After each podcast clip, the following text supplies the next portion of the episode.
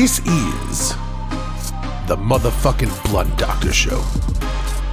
On a Wednesday, as it was and it always should be, early in the morning.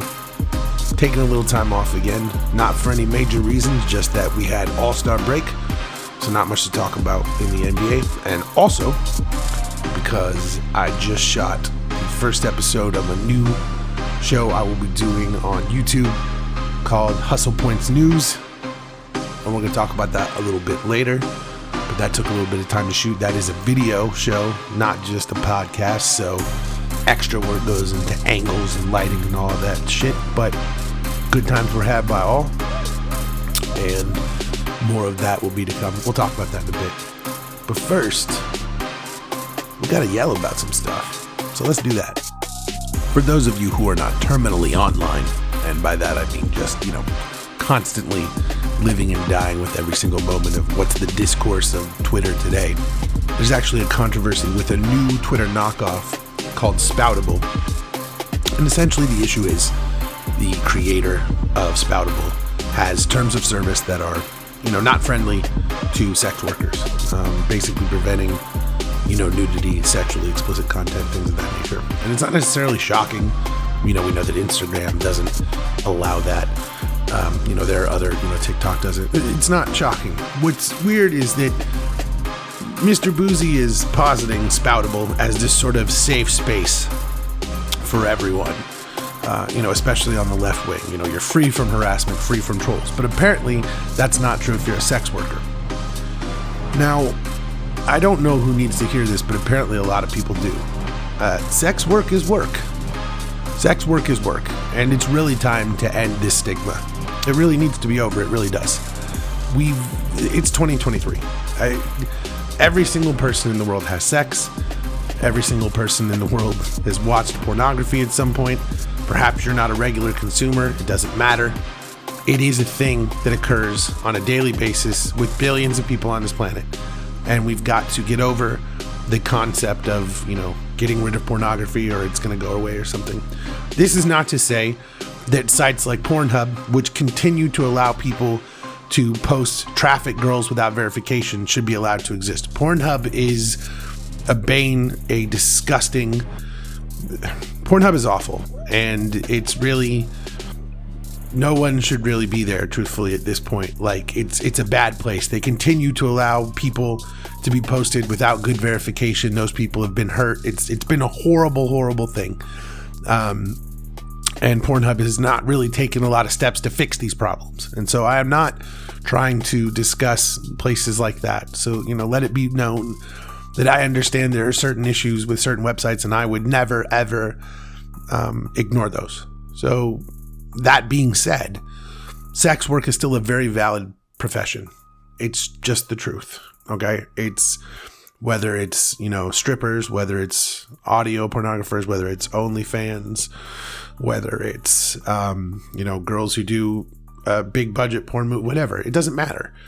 Sex work is work. Whether it's people who have sex for money, which is legal in some places, illegal in many others, whatever. It happens. The point is, this is work, and this sort of puritanical attitude of where well, sex workers are doing something devious and they're sinning and therefore they don't deserve respect. I mean, that's that's insanity.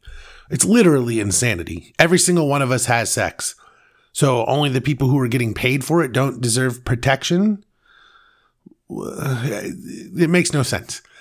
And all these things do is end up to hurt women because the majority of sex workers are women. And as we know, women are much more susceptible to violence than men in most cases. So even though we have a large chunk of male sex worker these these days, you know, they're just less likely to be susceptible to violence because we know how difficult it is just to be a woman now and how many men are violent towards women in so many situations. So what Chris Bouzy is saying when he says that, you know, sex workers can't use his platform essentially to promote their business is he saying that everyone but sex workers deserve a safe space. And that's wrong. It's just not difficult to create a category where um, you know, NSFW or pornography or whatever you want to call it. You know, it's not difficult to make like a category or a section where people can go to see that and to have all of those posts be required to go to that section. That stuff is not difficult. And if anyone violates those rules, you kick them off the service. That's completely fine. There's nothing wrong with making sure that, you know, adult material isn't readily available to everyone. That's completely understandable because number one, obviously, not everyone wants to see adult material at all times on their timeline. I understand that. And number two, and more, and this is obviously more important, we don't know how old anyone is at any point who's viewing this material, right? So we don't want anyone who's underage to be, you know, having this material readily, you know, put on their timelines. That's been the issue with Twitter, right? Is that, you know, a person can post porn and then a bunch of people retweet it and then suddenly it's on your timeline. You weren't even trying to watch porn. So that is an issue and it's completely understandable. And that's why, you know, having categories or sections or something like that that's fine. But what Spoutible has done is essentially create this terms of service that says it basically only punishes sex workers. And, you know, a lot of, he disagrees with that. And he sort of tried to take the stance of defending the LGBTQIA community against sex workers because sex workers were pointing out those people were on their side. He's arguing for people that he's not like supposed to speak for. It's very strange. Um, so it's just a very weird situation all around. And the simple fact of the matter is, you can't pitch your service as like safe for sex workers if you clearly don't believe that. Like, if you don't want them to be around or do what they do, aka sell sex, then you're not okay with them. And the thing is, is he's the one who created this service. He does not have to be okay with sex work being on the service. He doesn't have to allow it, and that's fine. But what he's doing is saying that sex workers are perfectly, you know, fine to use the service. But then essentially his terms of service saying, no, you're not. You, you can't have your cake and eat it too. You can't have it both ways. And this is a problem in the Democratic Party as a whole is it's like we want to be progressive, we want to be leftist, but we also want to cater to the ultra Christians. You can't do both. You can't do both. And the simple fact of the matter is, is it is 2023 and it is time to acknowledge that sex work is work and it is time to move on from this discussion. I shouldn't even be having to say this shit. Granted, honestly, all the stuff that I say in the first like 10 to 15 minutes of the show, I should never have to say. This world would be so much better if I never had to have these rants, but so many fucking stupid things go on. I feel obligated. And no matter what anyone says, sex work is going to continue. So you must, you must protect sex workers and you must create safe spaces for them because you're not going to stop sex work from occurring. All you're going to do is make it more violent for women. And every single one of us agrees that violence against women is like a number one priority for us to stop. It is one of the most pervasive things in the United States, along with violence against people of color, violence against trans people. Like we have, it's it, this is a tough place to live. This is a pretty bad place to live, and straight white men victimize everyone around them, and you know this is this is just not different. So, oh god, I just it gets so frustrating. I, I just I get frustrated. I really do, but if you are a liberal or a progressive or a Democrat, whatever you want to call yourself, and you think that sex work is dirty and wrong and it should be kept in places far away from me so that I don't ever have to whatever it's you're just wrong about that. Should it absolutely be kept to a specific category that I have to go out of my way to access? Absolutely. Porn should be on porn sites, right? We we can agree with that. I'm not trying to show a 12-year-old kid whatever. Everyone agrees with that. When you post these things, it should not be easily accessible by children. Nobody disagrees with that. All I'm saying is we have to acknowledge what goes on and create a safe space. You can't just shove things to the corner and pretend they don't exist. And that's what Democrats want to do with sex work. Because they essentially say to themselves, oh, if we don't really acknowledge sex work and just pretend it doesn't exist, we can still court Christian voters. And they don't vote for you. The people you're trying to court, they don't vote for you. But the Democrats have been infiltrated by so many Republicans that the party just moves further right. You know, this happens all the time. You see someone leave the Demo- the Republican Party and they become a Democrat and people clap and they say, "Oh, I'm so happy. This person saw the error of their ways. Now they're a Democrat." No. Now they're going to move the Democratic Party to the right. They didn't suddenly change every single thing that they believed. They changed their party designation. And now they're trying to change the platforms of that party. And so many former Reagan Republicans are now elite members of the Democratic Party that the beliefs of the party are skewed. The Democrats are a center right wing party. The Republicans are a crazy right wing party. We have no left wing party, uh, the Green Party, fine. But nonetheless, it's just time for all of this stuff to end. Sex work is work. It is a job. It is valid. It should be legal. It should be regulated. It should be investigated. It should not be used as a cover for trafficking, and sites that allow that should be prosecuted. No question about any of that. But the idea that we can just shove sex workers away and say, you don't exist, we're not giving you a category, all that does is increase violence towards women. And if truly eradicating violence towards women is a priority, then you need to legalize and protect sex workers. That's it. There's no more to discuss about that. But there is stuff to discuss about this. I don't love going into the negativity of the world. Um, a lot of the times, I I bring up situations that I feel like I can, you know, speak a call to action about that I can say to you, you know, go run for your local office, or I can say to you, protect trans kids and, you know, you vote this way and, and you might listen to me and I might be able to make a change. This one, I don't know because we've had multiple train derailments in the last few weeks that have had to do with hazardous chemicals. Now, you look into this and apparently there are multiple train derailments like every day. Apparently the train system in the United States is much, much, much worse than we thought. We knew it was bad because we certainly don't spend the money to keep it up, and we certainly don't invest in it like they do in Europe and Asia, but we didn't know how bad it was. And now we're seeing the effects as Ohio and Pennsylvania are basically being destroyed by a hazmat spill. There was a hazmat spill of uh, there was another train derailment with the hazmat. I think there was like a van in, in Tucson that's built. I don't know. There's so many different situations that are just completely fucked up. And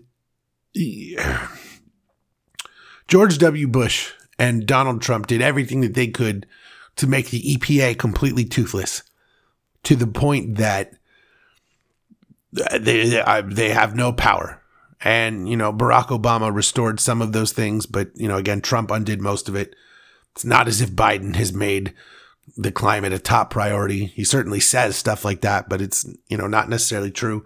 And we see these situations and it's just gut wrenching because people's homes will be destroyed. Their lives will be permanently altered.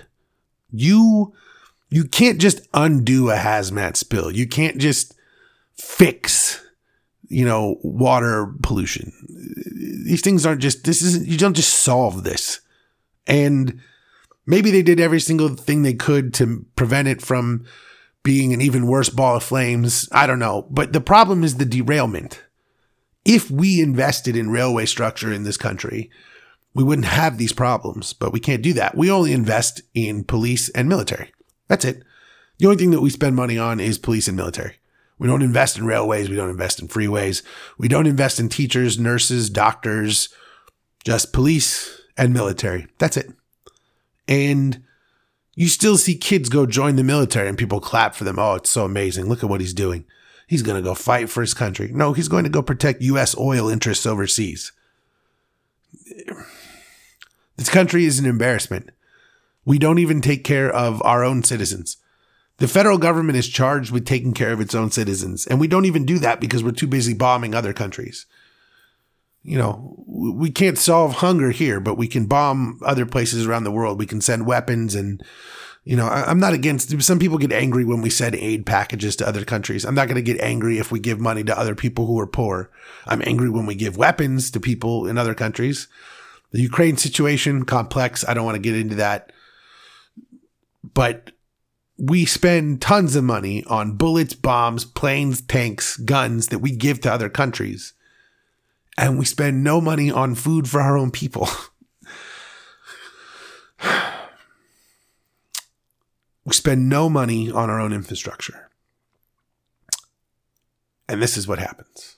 And people will lose their homes, people will die, people will get cancer.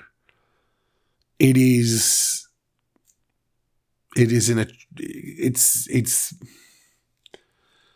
I struggle to find words because it's horrendous. And it happens because we don't care. It happens because we allow we don't show up to vote. We don't care about local elections. I don't give a shit. Not a big deal. I'm just as guilty of this as anyone else. I'm not putting this on anyone else. But just they continue to take more and more away from us and they just shift more and more money. Let's give it to the military. Let's give it to rich people. Let's give it to police. Let's give it to military. Let's give it to the rich people. Let's give it to the police. And they just take more and more away from us. And suddenly our trains are derailing every day and our children are getting shot in every single school. And there's a mass shooting every single day. And you just click to the next channel because that's the regular life for you. That's what it is now to be an American. There's an oil spill. There's a shooting there's a domestic terrorism situation.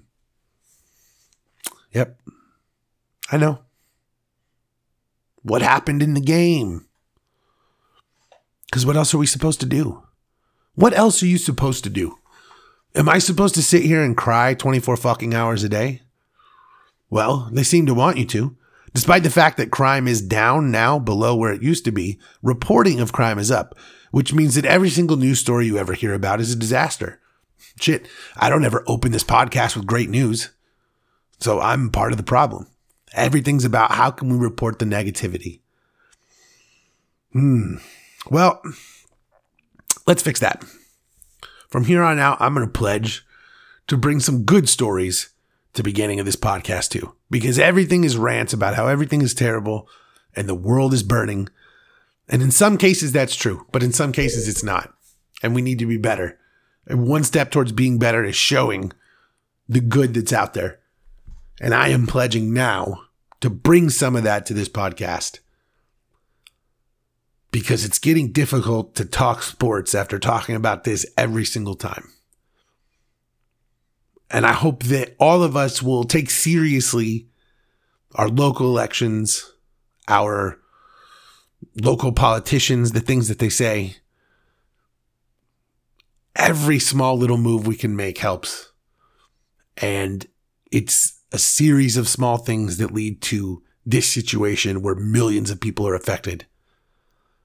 And I'm going to make one small change here, bring some positive news into the show.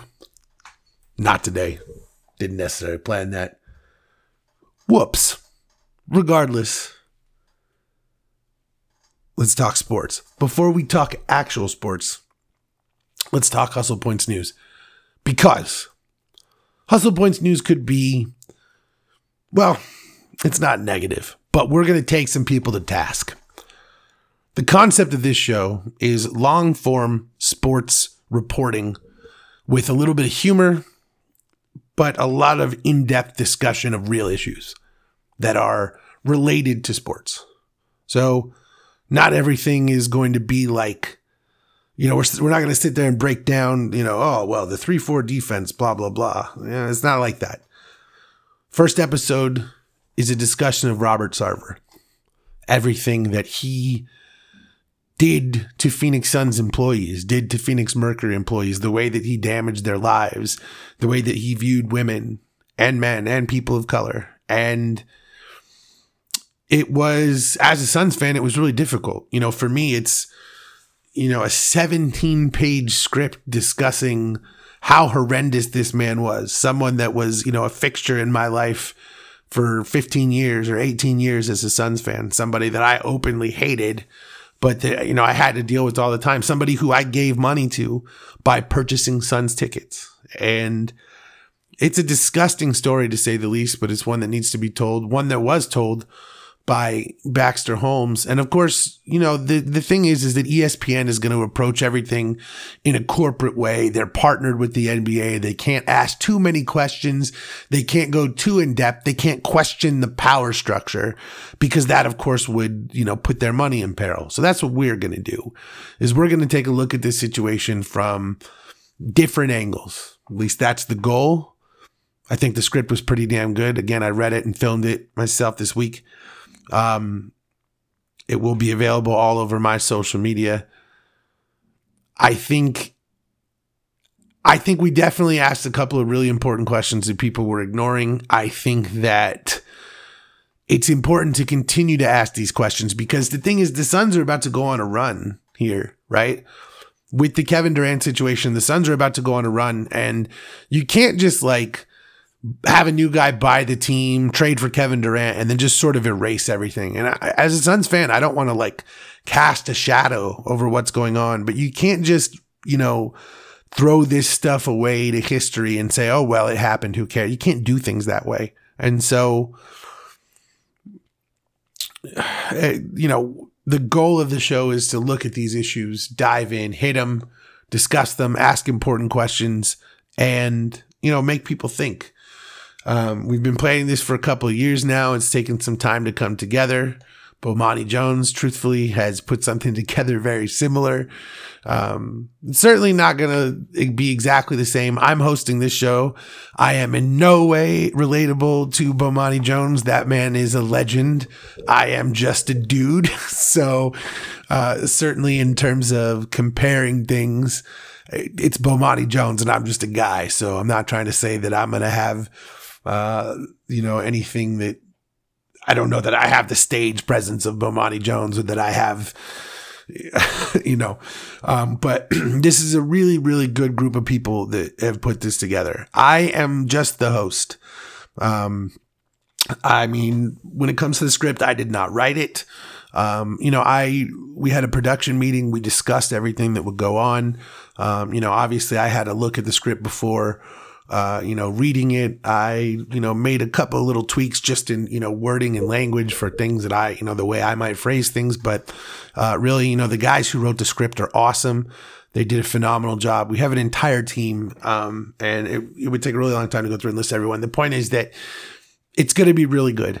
Um, these guys worked their ass off to put together, uh, you know, a really good deep dive into what went on with the Suns and I hope that the energy that I brought to it um, was effective, and I hope that everyone who watches it will enjoy. Uh, you will notice on the show, um, I am not the blunt doctor on that show. That was the original idea. Uh, I was going to play the blunt doctor on this show as well, but um, the idea for the show, I'm just going to go ahead and tell this because it's my show now, is that. Uh, you know, it, it's sort of a newscastery thing, right? That's the idea. Is I'm the the inspiration was actually last week tonight with John Oliver, right? And so taking that and putting a, a sports twist on it, which is then exactly what I think Bomani Jones thing is also HBO, I believe, is exactly what he did. Um, so we, you know, we want to get a deep dive and everything. It's it's a little bit more professional than you know than me and I in, in kind of the early testing phases of it, me and uh, the executive producer, showrunner, shall we call him, call him, had a lot of disagreements. Shout out Rudy about how how I should dress and everything. Simply because you know I am the blunt doctor, and the blunt doctor does not wear a suit, isn't really told how to dress. The blunt doctor does what the blunt doctor does, right? Anyone who knows me or listens to this show knows I do my thing. That's the whole thing right? That's my whole jam is I do my thing. I don't have ads. I don't have promotions. I just do my thing because that is who I am. And so doing the show, I really couldn't, you know, I, that was how I was going to do it. It was going to be me.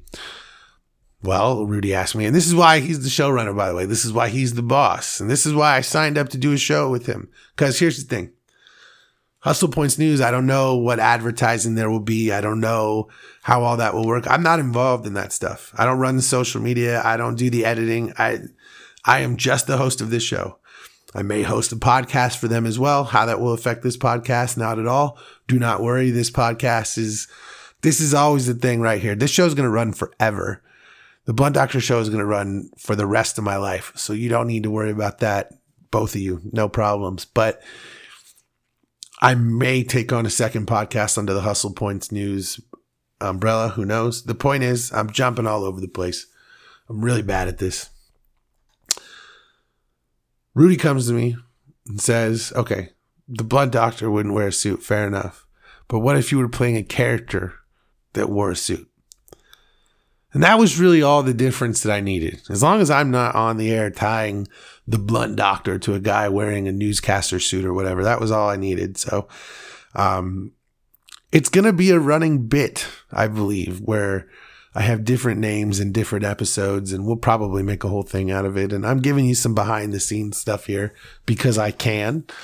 Um, but again, it's good stuff. Um, we haven't planned necessarily all the future episodes yet because we just put this one together. And again, I'm not writing the script, so uh, it's some possibility that some of the phrasing, some of the wording, some of the jokes may not necessarily sound like me. Um, there's a whole lot of added fucks, so definitely will feel like me in that case. But Hustle Points News, it's going to be a really interesting show, long form, so you know, 20 plus minutes. Um, but look for that on social media. And again, I know that's long, you know, but if you have 20 minutes to take out, watch the show, please do because it's not just me. It's an entire team of people that have worked their asses off to put this together. Um, and it's going to be good stuff. So speaking of sports, I don't want to talk about the Suns all the time because I obviously do on this show. I'm sometimes it might as well be a fucking Suns post game podcast. But one thing I do want to discuss, I see a lot of people having this discussion is who will be the Suns' greatest threats in the West. You know, it's generally agreed, I think, with everyone that, you know, in the East, it's Celtics, Bucks, 76ers, especially now with the Nets having imploded. I don't really think I'm speaking out of turn saying that, you know, everyone kind of anticipates those three teams. But the West is a little bit more of a convoluted bloodbath uh, with so many teams, you know, being, you know, right there together in the standings. And so, you know, people are asking the question, who is the Suns' greatest threat in the West? Because I think everyone rightly recognizes that the Suns are the team to beat in the West. But the thing is, that's the wrong question because what stands in the Suns' way is health. Knock on wood, but it's reality. Uh, it's a reality of the situation. Chris Paul is 37 years old. Kevin Durant is 34 years old.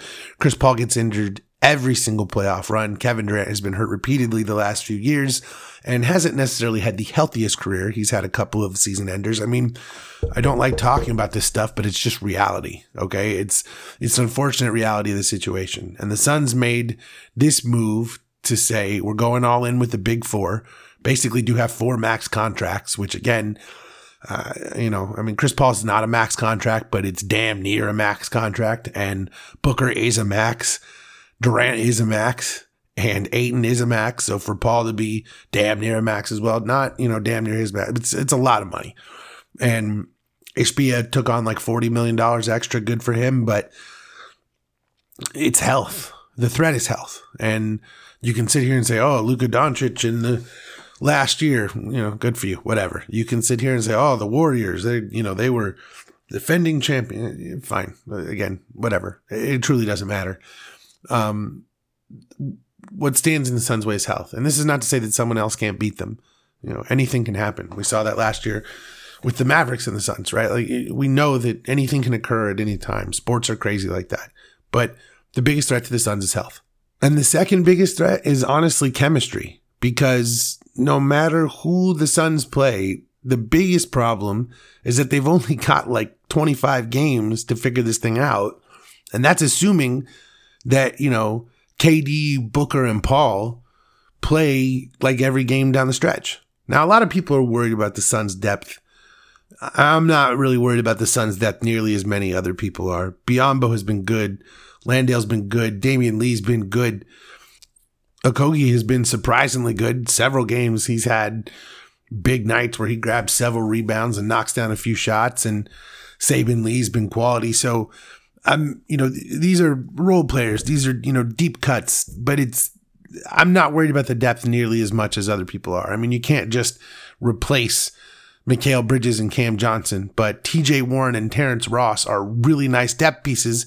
And oh yeah, Kevin fucking Durant. So the issue is continuity. It's late in the season and injuries. These guys are older. Those are the things that stand in the Suns' way. Again, it's not that they can't lose to another team that's super talented. And again, one of the reasons they may lose could be health or continuity. But the biggest things that stand in the Suns' way are the situation that is the fact that it took so long for them to make this trade and the fact that injuries are what they are. So, you know, it's not a discussion of who, it's a discussion of what stands in the Suns' way. And those are things that they can overcome.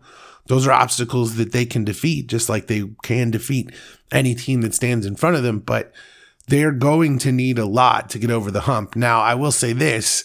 I think that having, you know, the best or top three player on the planet in Kevin Durant and the best or top five scorer in the league in Devin Booker is going to make a lot of this stuff easier. And if Chris Paul doesn't have to carry nearly the load that he used to, it really should make his playoff run a lot less of difficulty. So, you know, there is that, but again, it's not it's not who, it's what. And and that's really the discussion that should be had. Turning to two more topics here. I find the MVP race interesting.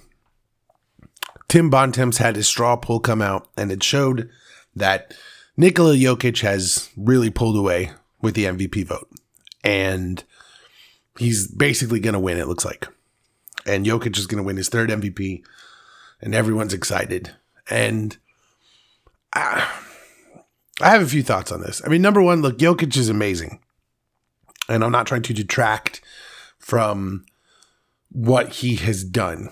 And, you know, this is the first year that you know, Denver's kind of leading everything. And I think that that has a lot to do. You know, he won a couple of MVPs and Denver was kind of a middle of the pack team. You know, he won MVP when his, you know, better teammates were injured. Well, now they've ascended to number one, and this is sort of where this is coming from. But I kind of feel like we've just forgotten about how good Joel Embiid is. I mean, number one, last time they played head to head, Joel Embiid dominated that game. And those matchups matter in these debates. And it's crazy to me that everyone has forgotten that. Uh, number two, I mean, their numbers are very similar. Jokic is putting up 24, 11 and a half boards, 10 assists.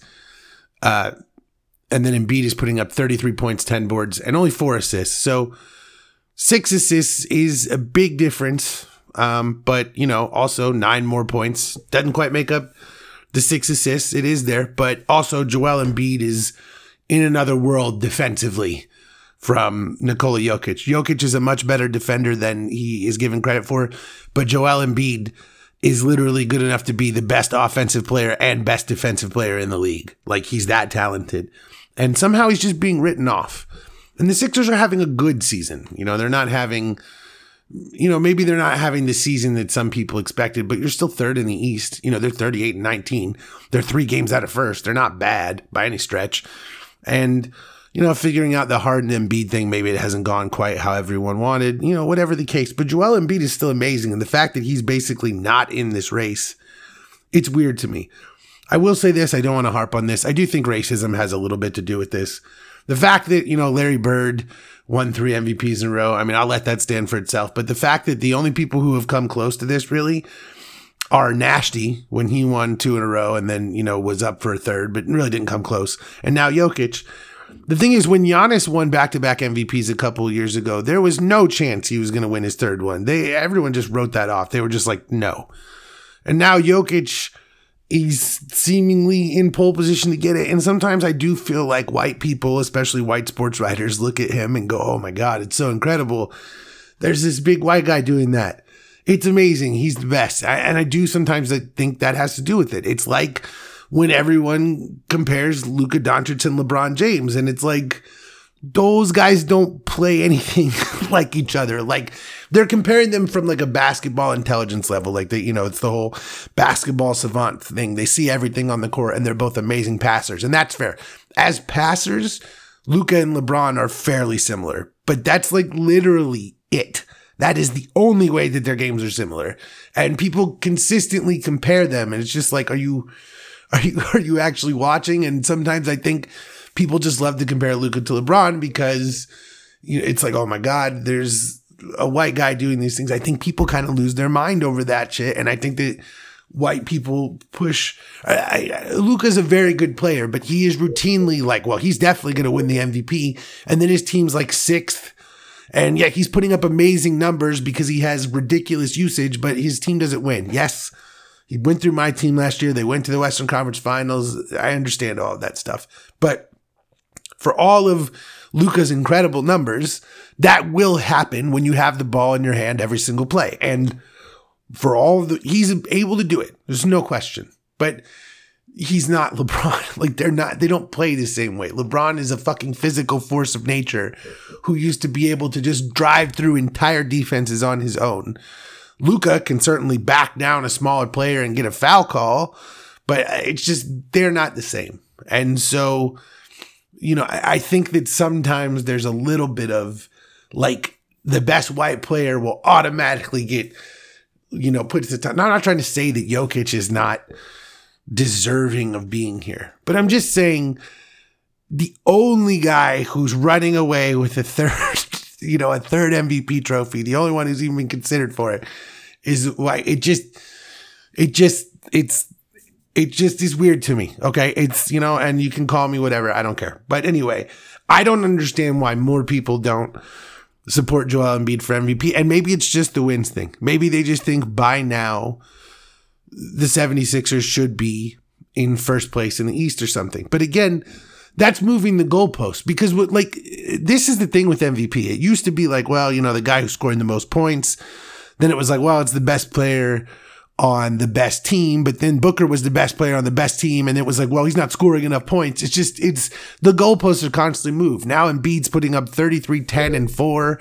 He's the best defender in the league, maybe, or one of the two, three best defenders in the league, while also scoring, scoring 33, and he's not even in the discussion. Giannis also basically putting up very similar numbers it's it's it's just strange to me that Jokic is just running away with it. You know, the Bucks are 41 and 17. They're certainly not you know, they're no slouches, and the Nuggets are 41 and 18. So, I mean, really, the, you know, the Bucks technically have a better record. So it's bizarre that, but you know, it's the situation is what it is. But I just think that Joel Embiid is getting forgotten a little bit, and I kind of think this playoffs is his opportunity.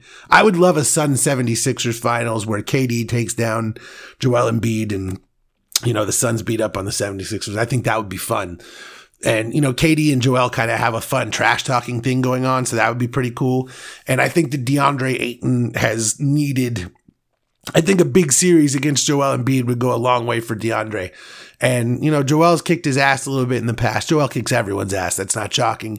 But I think DA is physically strong enough and big enough to give him enough problems that the Suns will be able to beat the 76ers. But I would love to see Joel display himself as a force in these playoffs. And I do think that's another thing about it is that, you know, Joel hasn't really broken through and people, you know, continue to judge him for that. You know, they lost in the in the, semifinals to the Hawks uh, who are the last team I'm going to talk about on this episode. But, you know, I think that loss hurts people's image of Joel Embiid. And while it really kind of hurt their image of Ben Simmons for sure, you know, we all remember him passing up on the shot and Ben has now crumbled into nothingness on an NBA court.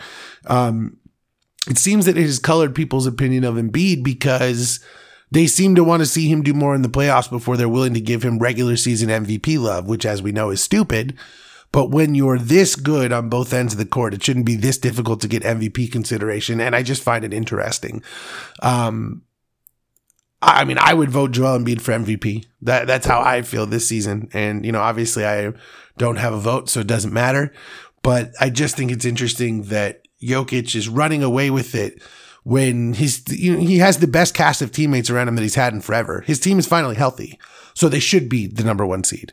So if anything, you know, that should hurt him. Yeah, you know, averaging the 10 assists a game, he's averaging a triple double, and that's amazing. But again, like he also has a much better supporting cast than Joel Embiid. Like if Joel Embiid had, I mean, okay, maybe you say James Harden is better than Jamal Murray. I mean, that's fine. Jamal Murray's coming off an injury. What about Michael Porter Jr.? You know, what about Aaron Gordon, who has really been, you know, was really playing great going into the All Star break? I mean, the 76ers have some de- decent depth, but the Nuggets, I think, are better. And again, they're not that far off in the rankings. And I just find it weird that Joel Embiid has, it seems to have completely fallen by the wayside. And I'm just going to see I'm going to find it very interesting to see how these playoffs go because if the Nuggets flame out early again and the 76ers actually went somewhere, I feel like Embiid might come into next season, you know, the lead candidate in the MVP vote, and it might be hard for someone to take it away from him. But I mean, uh, I'm not trying to predict that the Nuggets are going to flame out early, but I mean, they have continued to do that. They've got to get, they've got to get somewhere before we believe in them. But that's the thing. Why is that? Why is Jokic not being held to the same standard as Embiid? He hasn't been, you know, it's not like he's perennially in the conference finals and been to an NBA finals. Like, it's, you know, so it's, it's, it's, the Jokic and Embiid thing is interesting. And the final discussion of the evening Nate McMillan has been dismissed by the Hawks and the discussion, of course, around NBA Twitter is is Trae Young a coach killer? Blah blah blah blah blah. It seems unfair. Um, he's had multiple coaches now fired, and he's also had GM Landry Fields taking over for Travis Schlenk. But you know, the interesting thing is that Nate McMillan is the coach that got them to the conference finals. You know, that wasn't Lloyd Pierce, that was Nate McMillan. So it's a little bit weird to say that Trae Young is a coach killer when, you know, Lloyd Pierce got fired and then Nate McMillan immediately went on a run with that team to the conference finals and they had, you know, maybe their best season ever as an organization or one of their best seasons ever as an organization. It seemed like they were thriving then. And then it just hasn't worked since then. You know, they made the DeJounte Murray trade. Uh, you know, they made the Kevin Huerter trade. It just hasn't really worked for them. They haven't been able to find the pieces to, you know, fit around Trae Young. And for a while, Capela was kind of working and John Collins was kind of working. And now it's, you know, Collins just seems to be there and it's hard to figure things out. And, you know, the question of whether or not Trae Young is a coach killer, I think is nonsense because he's not. Um, it does seem that he's difficult for some guys to play with because he is so ball dominant. I mean, it didn't seem, you know, Zach Lowe said on his podcast that it, he felt like Kevin Huerter was pretty honest about how difficult it was to play with Trae Young because you don't get the ball a lot. And we've heard, we've all read plenty of articles about different situations where players in meetings have bitched at Trae Young. I mean, you know, I don't think it's, he has the ball all the time. And like he has the ball like a Luka Doncic level, and he's not 6'10. So it does, it is difficult sometimes to understand how the team is going to win if they don't do more without him. And that's why they brought in DeJounte Murray, and it hasn't really worked. They're a game below 500. Um, I mean, DeJounte's been good. You know, he actually has increased his shooting percentage. He he was 32% last year from three. He's shooting 36% this year. And that's certainly acceptable for a guy who's not that good of a shooter. Um, but what's going on with the Hawks is just that they don't seem to have a real identity. Like we know it's Trae Young's team. It's like we know it used to be like all the lobs and you know Trae Young has his floaters and stuff, and then now with the Dejounte Murray thing, it's like you're trying to play a couple different ways and figure out how to work them both on ball and off ball. And it, you know, it's a difficult thing to figure out. And obviously Nate McMillan was frustrated. There was the report that he may step down a few weeks ago, which they all denied, denied, denied. And Now he's fired instead. Funny how that goes.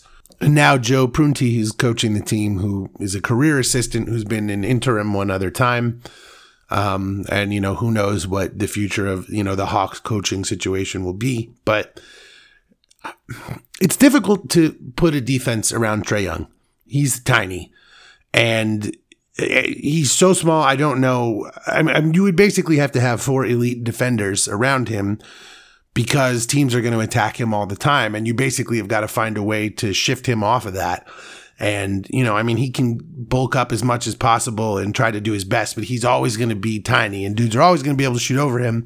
And so you're going to have to have four really good defenders around him to make that work. And it's hard to get four really good defenders. And, you know, it's also hard to find four really good defenders who are also good offensive players. And it just seems that I, I don't think that Trae Young is a coach killer so much as it is difficult to figure out a team around him. And I don't think that the Hawks have gone about that in the right way because they've basically have tried to build this thing with Trae Young and then a bunch of other nice players around him without any other stars. And I mean, you could argue that the DeJounte Murray thing was, you know, a move for a second star. I mean, that's fine. Okay. Um, but it's not, I mean, it just doesn't, it's not really working. I, you know, I, I think Trae Young works a lot better as a secondary star playing off of, you know, someone else. I mean, if you had Trae Young's passing and his, you know, deep shooting off of another player who was the focal point of that offense, you know, through whatever it may be, cutting, isolation, whatever. I honestly think that that would work a lot better. I just, I don't think that Trae Young is the number one option. I don't think that you can win an NBA championship running an offense through a guy that small. I mean, it was like when the Celtics were running their offense through Isaiah Thomas when Brad Stevens was coaching, and it was like he was averaging 30 points a game. And you're just like, how is the dude's five nine? How is this possible? And regardless of however it is possible, you're not, you can't win a championship that way. And I mean, you know, they turned him into Kyrie, who ended up leaving, blah, blah, blah. They're fine right now. But I think I don't think Trae Young is a coach killer. I think Trae Young is difficult to play with. I don't think he's everyone's favorite dude, but I think he's wildly talented. But I think he's miscast as a number one option. And I actually think he would be better playing with someone who was doing the majority of, you know, the, the at least the focal point of the offense, or at the very least, at the very least, okay, in the Bucks situation, Giannis is everything in the offense, right? Like we know that Giannis is the first option. The ball goes to Giannis. He's bringing it up court. If they run a pick and roll, Giannis can play, you know, either side. It, it all focuses around Giannis. But in the last two minutes of the game, Khris Middleton's getting shots. I mean, there's no question that if you need a bucket with 30 seconds left and that needs to be an isolation bucket in the mid range, that's Khris Middleton. That's not Giannis. And the Bucks really haven't had any problem letting Middleton do that. And Giannis has been cool with it. And I think that at the very least, the Hawks need that. The Hawks need a dude who, when the game's on the line, can just kind of get buckets. Like the Hawks need a two or a three who is just a fucking pure goddamn scorer. Like, you know, like a, like, like an SGA.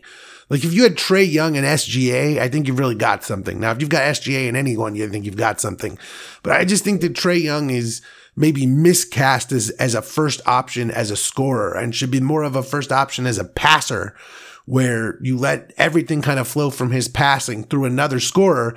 And then, yeah, I mean, Trae Young can still score. We know that Trae can score. He's incredible going to the bucket. He's incredible shooting. I mean, one of Trae Young's most underrated skills, by the way, is his finishing around the rim, especially for a guy so tiny. I remember watching him in Summer League in his first year and just be like, holy shit, this dude, he's got moves and it's carried over to the league. It's true.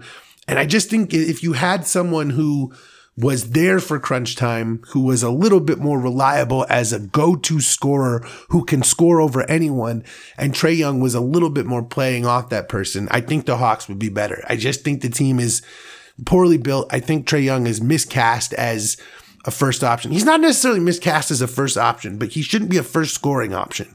He can be a first option in the way that Chris Paul was always a first option because it was his passing that ran the offense. Like even if Blake Griffin was number one on the play, hey, we're drawing up the play for Blake Griffin to score, for example, you know, it's still Chris Paul's offense. And I think that Trae Young can kind of be in that situation where he runs things, he's the architect, he controls what's going on but someone else does the majority of the scoring. He needs a Devin Booker. He needs an SGA. He needs that second dude to be the primary point that the defense attacks so that he can attack off of those breakdowns instead of everyone keying on him and then them expecting him to just find an open shooter somehow. I don't think it's going to work.